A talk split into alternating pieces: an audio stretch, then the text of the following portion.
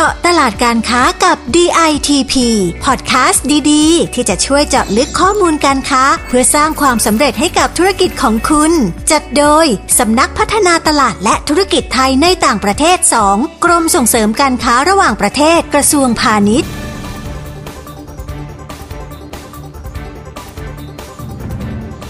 สวัสดีคุณผู้ฟังนะครับพบกับผมจิรการเพชรชาติผู้อำนวยการสำนักพัฒนาตลาดและธุรกิจไทยในต่างประเทศ 2ในพอดแคสต์นะครับเจาะตลาดการค้ากับ DITP จัดโดยสปต. 2นะครับคุณผู้ฟังครับหลายประเทศนะครับได้มีการนำเอาเทคโนโลยีเนี่ยมาใช้เพื่อช่วยในการเพิ่มประสิทธิภาพในการทำการค้าระหว่างประเทศนะฮะหนึ่งในนั้นนะครับก็คือประเทศอียิปต์นะครับเมื่อเร็วๆนี้เนี่ยได้มีการนำระบบการแจ้งข้อมูลล่วงหน้าของสินค้านะครับหรือที่เรียกว่า Advanced Cargo Information System หรือเรียกสั้นๆว่า ACI เนี่ยมาใช้กับการนำเข้าสินค้ามายังประเทศอียิปต์นะครับเรื่องนี้เนี่ยจะเกี่ยวข้องกับทางผู้ส่งออกไทยแล้วก็ทางผู้ประกอบการขนส่งทางเรืออย่างไรนะครับเราจะต่อสายไปที่ประเทศอียิปต์นะครับเพื่อสอบถามจากผอ.เถลิงศักดิ์วงศ์สามสอนผู้อำนวยการสำนักงานส่งเสริมการค้าในต่างประเทศณกรุงไคโรประเทศอียิปต์สวัสดีผอ.เถลิงศักดิ์ครับสวัสดีครับผอ.จิรการและท่านผู้ฟังทุกท่านครับครับก่อนอื่นนะครับผอ.อยากให้ช่วยอธิบายถึงระบบ ACI นะครับหรือระบบการแจ้งข้อมูลล่วงหน้าของสินค้าเนี่ยครับให้ทางผู้ฟังเนี่ยได้เข้าใจก่อนนะครับว่ามันคืออะไรครับผอ.ครับครับระบบ ACI นะครับหรือ Advanced Cargo Information System เป็นการแจ้งข้อมูลในการนำเข้าสินค้านะครับให้กับศุลกากรอียิปต์ได้ทราบล่วงหน้านะครับในรูปแบบของอิเล็กทรอนิกส์นะครับจากเดิมที่ศุลกากรอียิปต์จะต้องรอเอกสารนะครับทางการค้าไม่ว่าจะเป็น Commercial Invoice (CIL) หรือเอกสารต่างๆที่เกี่ยวข้องกับการส่งออกและนำเข้านะครับในลักษณะ paper based เพื่อดำเนินการผ่านพิธีการศุลกากรนะครับจากนี้ไปเนี่ยเมื่อมีการนำระบบ ACI มาใช้นะครับก็จะต้องมีการแจ้งข้อมูลต่างๆดังกล่าวผ่านระบบแพลตฟอร์มออนไลน์นะครับควบคู่กันไปด้วยนะครับโดยอียิปต์ได้เริ่มทดลองใช้ระบบ ACI นี้แล้วนะครับตั้งแต่วันที่1เมษายนที่ผ่านมาแล้วก็จะมีผลบังคับใช้อย่างเต็มรูปแบบนะครับในส่วนนี้สำคัญมากเลยในวันที่1ตุลาคม2564นี้นะครับทุกๆชิปเมนท์ที่เข้ามาอียิปต์นะครับจะต้องมีการรีจิสเตอร์ผ่านระบบ ACI ที่ว่านี้นะครับไม่เช่นนั้นเมื่อสินค้ามาถึงท่าที่ปลายทางแล้วเนี่ยก็อาจจะถูกรีเจคได้นะครับเพราะฉะนั้นจึงเป็นเรื่องสำคัญที่ผู้ส่งออกและผู้นำเข้านะครับจะต้องเตรียมตัวแล้วก็ศึกษาเกี่ยวกับระบบนี้ให้ชัดเจนครับคุณอ๋อครับครับอย่างนี้ก็หมายความว่าชิปเมนท์ที่จะออกจากไทยไปอียิปต์เนี่ยตั้งแต่วันที่1ตุลาคม2564เป็นต้นไปนะครับจะต้องเข้าระบบนี้แล้วใช่ไหมครับผอ.แล้วก็ตัวระบบ ACI เนี่ยจะต้องเกี่ยวข้องกับใครบ้างครับผอ.ครับจริงๆแล้วเนี่ยนะครับต้องเรียนว่าระบบ ACI เนี่ยเกี่ยวข้องกับผู้มีส่วนร่วมทางการค้านะครับในกระบวนการส่งออกและนำเข้าทั้งหมดนะครับตั้งแต่ประเทศต้นทางไปจนถึง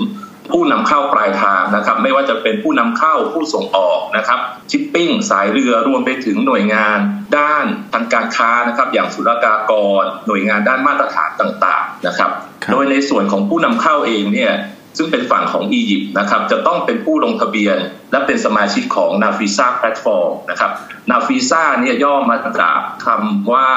Single Window หรือระบบหน้าต่างเดียวที่หลายๆท่านอาจจะคุ้นเคยกันอยู่แล้วนะครับเพราะในบ้านเราเองเนี่ยก็เริ่มมีการใช้ระบบ Single Window เพื่อให้บริการแล้วก็อำนวยความสะดวกกับผู้นำเข้าและส่งออกในการติดต่อประสานงานนะครับไม่ต้องวิ่งไปหลายจุดนะครับในส่วนนี้เนี่ยก็จะเป็นประโยชน์นะครับโดยผู้นำเข้านะครับทางฝั่งอียิปต์จะต้องได้รับการอนุญาตให้ใช้ลายเซ็นอิเล็กทรอนิกส์ประกอบด้วยแล้วก็จะต้องกรอกข้อมูลรายละเอียดของสินค้าที่จะนำเข้านะครับข้อมูลรายละเอียดของผู้ส่งออกของเราผ่านระบบ Nafeza ที่ว่านี้นะครับซึ่งเมื่อศุลกากรอียิปต์ตรวจประเมินนะครับความเสี่ยงในเบื้องต้นแล้วและหากไม่มีข้อขัดข้องนะครับทางศุลกากรอียิปต์ก็จะออกหมายเลข ACI Number นะครับ ACI Number นี่ย่อมาจาก Advanced Cargo Information Declaration Number นะครับเพื่อให้ผู้นำเข้าแจ้งกับผู้ส่งออกที่อยู่ฝั่งไทยของเรานะครับกรอกลงในเอกสารทางการค้าต่างๆที่เกี่ยวข้อง นะครับหรือ shipping document ทั้งหมดนะครับไม่ว่าจะเป็น commercial invoice หรือ PL นะครับโดยหลังจากที่กรอกเอกสารต่างๆแล้วนะครับก็จะต้องนำข้อมูลนี้กรอกลงระบบ ACI ด้วยนะครับเพื่อเป็นข้อมูลในการอ้างอิงให้กับศุลกากรอียิปต์เมื่อสินค้ามาถึงท่าเรือที่ปลายทางที่ประเทศอียิปต์นะครับและอย่างที่เรียนไปตอนต้นนะครับระบบดังกล่าวจะเริ่มบังคับใช้อย่างเต็มรูปแบบในวันที่1ตุลาคมนะครับที่จะถึงนี้แล้วอย่างไรก็ดีนะครับมีข้อยกเว้นหรือยืดหยุ่นให้สำหรับชิปเมนต์ที่ส่งออกมานะครับก่อนวันที่1ตุลาคมนะครับออกมาจากท่าต้นทางก่อนวันที่1แต่มาถึงท่าปลายทางหลังจาก1ตุลาคมไปแล้วในส่วนนี้เนี่ยยังได้รับการอรุ่มอร่วยนะครับยังไม่ต้องรีจิสเตอร์เข้า ACI นะครับแต่สำหรับทุกชิปเมนต์ที่ออกจากต้นทางตั้งแต่วันที่1ตุลาคมนะครับอันนี้ไม่มีข้อยกเว้นนะครับจะต้องมีหมายเลข ACI Number ประกอบทุกชิปเมนต์ครับผมครับพอครับแล้วในด้านของผู้ส่งออกไทยล่ะครับว่าเมื่อได้รับแจ้ง ACI Number แล้วเนี่ยจากผู้นำเข้าของทางอียิปต์แล้วเนี่ยต้องทำไงต่อครับพอครับครับในด้านของประเทศไทยเราเองนะครับไม่ว่าจะเป็นผู้ส่งออกหรือ shipping นะครับเมื่อได้รับทราบหมายเลข ACI Number แล้วนะครับให้ระบุในเอกสารที่เกี่ยวข้องนะครับได้แก่ commercial invoice แล้วก็ BL นะครับจากนั้นจึงจัดส่งเอกสาร shipping document ต่างๆทั้งหมดนะครับให้กับผู้นำเข้าปลายทางผ่านระบบ blockchain นะครับซึ่งมี CargoX เป็น service provider นะครับโดยจากเดิมเนี่ยทางการอียิปต์กำหนดให้ส่งออกเอกสารล่วงหน้าอย่างน้อยนะครับ48ชั่วโมงนะครับก่อนที่เรือจะออกจากท่าต้นทางแต่ตอนนี้เนี่ยได้มีการอรุ่มอร่วยหรือยืดหยุ่นให้นะครับว่าสามารถส่งเอกสารเข้าระบบ ACI ได้นะครับอย่างน้อยก่อนหน้าที่เรือจะมาถึงท่าปลายทางนะครับเพราะฉะนั้นเนี่ยก็ยังมีเวลาให้สำหรับผู้ส่งออกของเราในการคีย์ข้อมูลเอกสารต่างๆเข้าระบบนะครับเพราะจากเดิมถ้าหากกำหนดไว้48ชั่วโมงก่อนที่เรือจะออกเนี่ยคิดว่าหลายๆเจ้าอาจจะมีปัญหาเนื่องจากว่าเอกสารทางการค้าต่างๆเนี่ยนะครับบางครั้งกว่าจะได้รับตัวไฟนอลมาแล้วเนี่ยก็ยังต้องหลังจากที่เรือออกไปแล้วนะครับเพราะฉะนั้นในส่วนนี้น่าจะคลายความกังวลให้กับผู้ประกอบการได้มากขึ้นนะครับครับอย่างนี้ก็แปลว่านอกจากACI Number แล้วเนี่ยนะครับทาง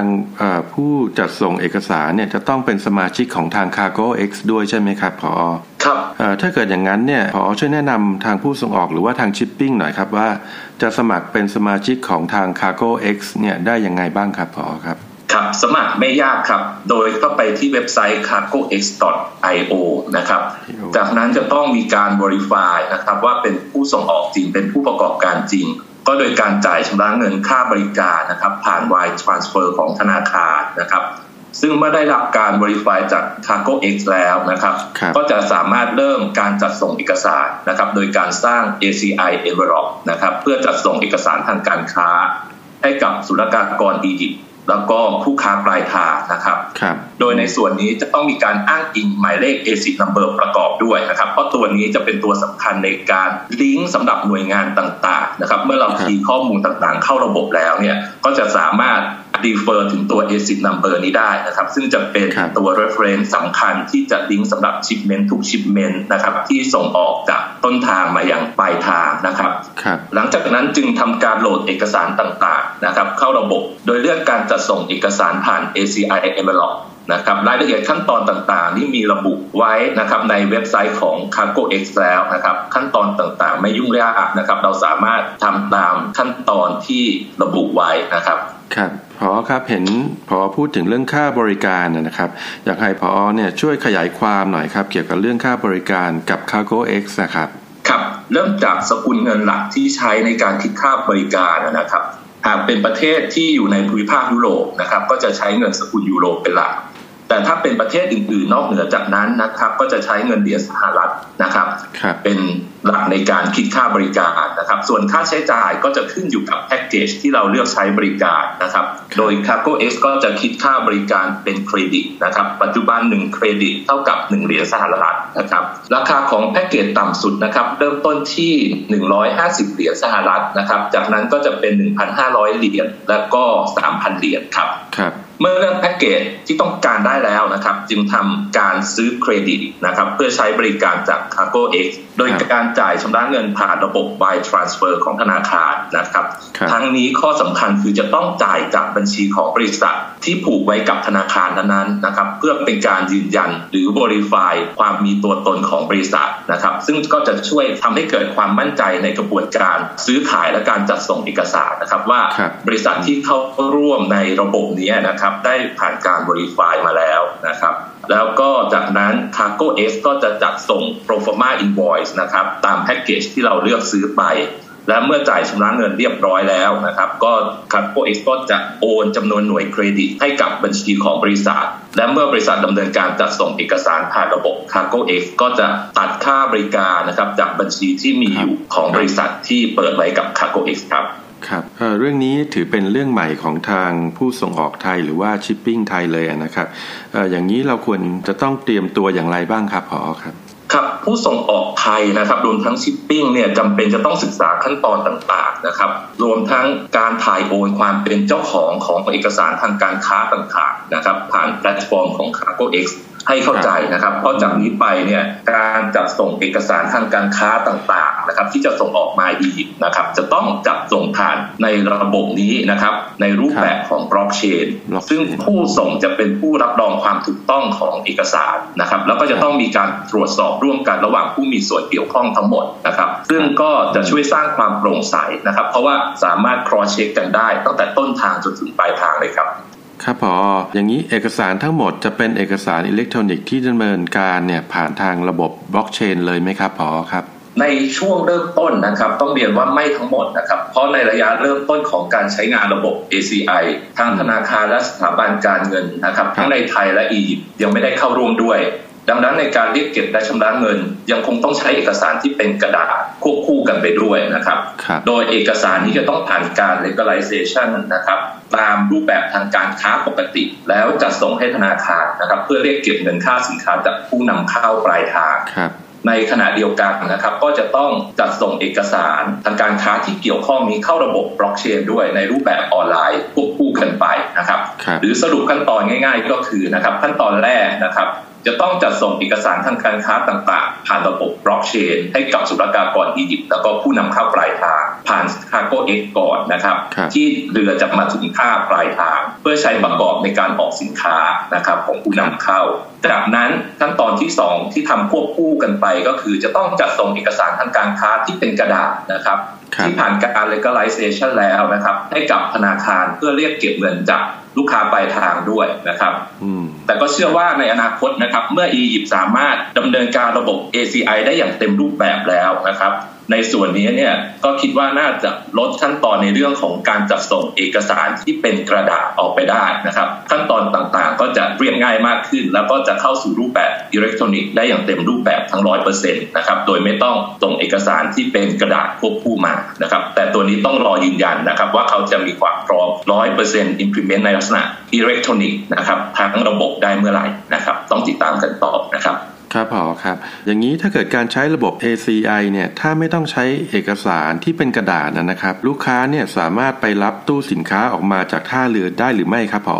ต้องเรียนว่านะครับในขณะนี้ยังต้องดำเนินการทั้ง2แทร็กคู่ขนานกันไปนะครับคือส่งเอกสารนะครับผ่านระบบบล็อกเชนที่เป็นลักษณะออนไลน์นะครับแล้วก็ส่งเอกสารทางการค้าที่เป็นกระดาษนะครับผ่านธนาคารเมื่อลูกค้าปลายทางชำระเงินค่าสินค้าที่นำเข้าแล้วนะครับธนาคารก็จะออกแบบฟอร์มการรับชำระเงินค่าสินค้าพร้อมมอบเอกสารทางการค้าที่เป็นกระดาษให้กับลูกค้านะครับเพื่อเป็นใช้ประกอบการออกสินค้าโดยศุลกากรของอียิปต์นะครับก็จะตรวจสอบเอกสารทั้งที่เป็นกระดาษนะครับแล้วก็เอกสารที่ส่งผ่านระบบ ACI หากถูกต้องสอดคล้องตรงกันนะครับก็จะอนุญาตให้ออกสินค้านั้นได้นะครับอย่างไรก็ดีนะครับในอนาคตหากสามารถใช้ระบบ ACI ได้เต็มรูปแบบทั้ง 100% นะครับในส่วนเอกสารทางการค้าที่เป็นกระดาษนะครับอย่างที่เรียนไปแล้วก็ไม่มีความจำเป็นที่จะต้องส่งควบคู่กันมานะครับไม่เช่นนั้นก็เหมือนเราทำงานซ้ำซ้อนนะครับเพิ่มทั้งเวลาแล้วก็ค่าใช้จ่ายอย่างไรก็ดีตอนนี้อยู่ในช่วงของการเริ่มต้นนะครับเพราะฉะนั้นผู้ประกอบการอาจจะต้องอดใจรออีกนิดนึงนะครับแล้วก็เพิ่มความพยายามเข้ามาอีกหน่อยนึงนะครับในการจัดส่งเอกสารทั้ง2รูปแบบควบคู่กันไปนะครับทั้งในลักษณะออนไลน์ด้วยแล้วก็ ออฟไลน์ที่เป็น paperwork ในลักษณะกระดาษนะครับกระดาษด้วยครับพอครับในการส่งออกของไทยเนี่ยนะครับส่วนใหญ่เนี่ยเรายังใช้บริการของทางชิปปิ้งอยู่นะครับดังนั้นจะขอเรียนถามผอ.นะครับว่าถ้าไม่ใช่ชิปเปอร์นะครับหรือว่าเป็นเอ็กซ์พอร์เตอร์นะฮะที่ระบุในเอกสาร BL เนี่ยแต่เป็นชิปปิ้งเนี่ยมาดำเนินการเนี่ยจะส่งเอกสารแทนได้ไหมครับผอ.ครับประเด็นนี้เราได้รับการสอบถามจากผู้ประกอบการค่อนข้างเยอะนะครับเพราะว่าหลายเจ้าอาจจะมองว่าเป็นภาระอยากจะเอาซอสให้บริษัทชิปปิ้งดำเนินการแทนเลยได้ไหมนะครับประเด็นนี้เราก็เลยได้สอบถามกับศุลกากรดีอีกนะครับแล้วก็ได้รับการยืนยันว่าผู้ส่งออกยังจำเป็นที่จะต้องเป็นผู้ลงทะเบียนนะครับแล้วก็จัดส่งเอกสารผ่าน CargoX นะครับหรือในกรณีที่บริษัทไม่ต้องการนะครับอัปโหลดเอกสารเองก็สามารถให้ชิปปิ้งเป็นผู้ดำเนินการแทนได้แต่ว่าจะต้องเป็นผู้ลงทะเบียนแล้วก็ได้รับพาสโค้ดจาก CargoX มาจากนั้นจึงแจ้งพาสโค้ดดังกล่าวนะครับให้กับบริษัทชิปปิ้งนะครับอย่างไรก็ดีในส่วนนี้สำนักงานมองว่านะครับอาจจะมีความเกี่ยวข้องกับเรื่องของความปลอดภัยของข้อมูลนะครับเนื่องจากชื่อหรือผู้ลงทะเบียนเนี่ยเป็นชื่อของผู้ประกอบการหรือผู้ส่งออกหากเราให้พาสโค้ดหรือพาสเวิร์ดของเรากับบุคคลที่3นะครับในส่วนนี้เนี่ยอาจจะมีเรื่องของข้อมูลที่เป็นความลับหรือการหลุดลอดของข้อมูลบางอย่างออกไปในส่วนนี้จึงเป็นข้อพึงระวังนะครับและอยากจะเสนอแนะให้บริษัทผู้ส่งออกนะครับเป็นผู้จัดส่งเอกสารเองเนี่ยจะค่อนข้างมีความมั่นใจแล้วก็คลายความกังวลเกี่ยวกับความปลอดภัยนะครับได้มากขึ้น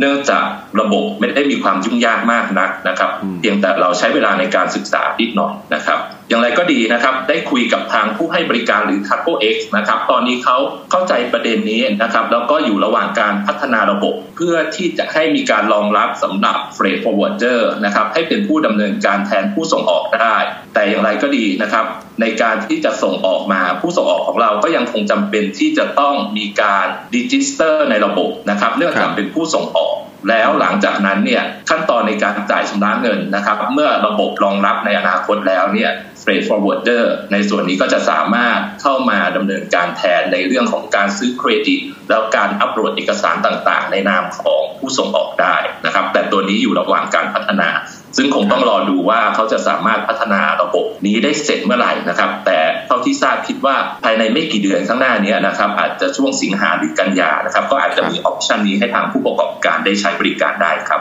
ครับพอครับเอาละครับท่านผู้ฟังครับวันนี้นะครับเราก็ได้รับรู้ขั้นตอนการใช้ระบบ ACI ของอียิปต์นะครับหรือเป็นระบบแจ้งข้อมูลล่วงหน้าของสินค้าเนี่ยเพื่อให้ผู้ส่งออกไทยแล้วก็ชิปปิ้งนะครับได้เตรียมพร้อมก่อนที่จะถึงวันบังคับใช้จริงในวันที่1ตุลาคมที่จะถึงนี้แล้วนะครับ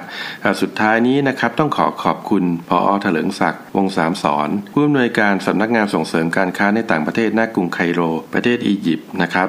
ที่มาให้ข้อมูลกับเราในวันนี้ท่านผู้ฟังท่านใดนะครับที่ฟังไม่ทันหรือว่าฟังไม่เคลียร์นะครับสามารถที่จะย้อนกลับไปฟังได้อีกรอบนะครับหรือจะดูข้อมูลเพิ่มเติมเนี่ยได้ใน www.ditp.go.th หรือจะโทรสอบถามสายด่วนนะครับ1169ซึ่งเป็นสายด่วนของกรมส่งเสริมการค้าระหว่างประเทศก็ได้นะครับวันนี้พอดแคสต์เจาะตลาดการค้ากับ DITP หมดเวลาลงแล้วนะครับผมแล้วก็ผอ.เถลิงศักดิ์เนี่ยต้องขอลาไปก่อนสวัสดีทุกท่านนะครับสวัสดีครับเจาะตลาดการค้ากับ DITP ติดตามข้อมูลข่าวสารและกิจกรรมดีๆเพิ่มเติมได้ที่ www.ditp.go.th หรือสายด่วน1169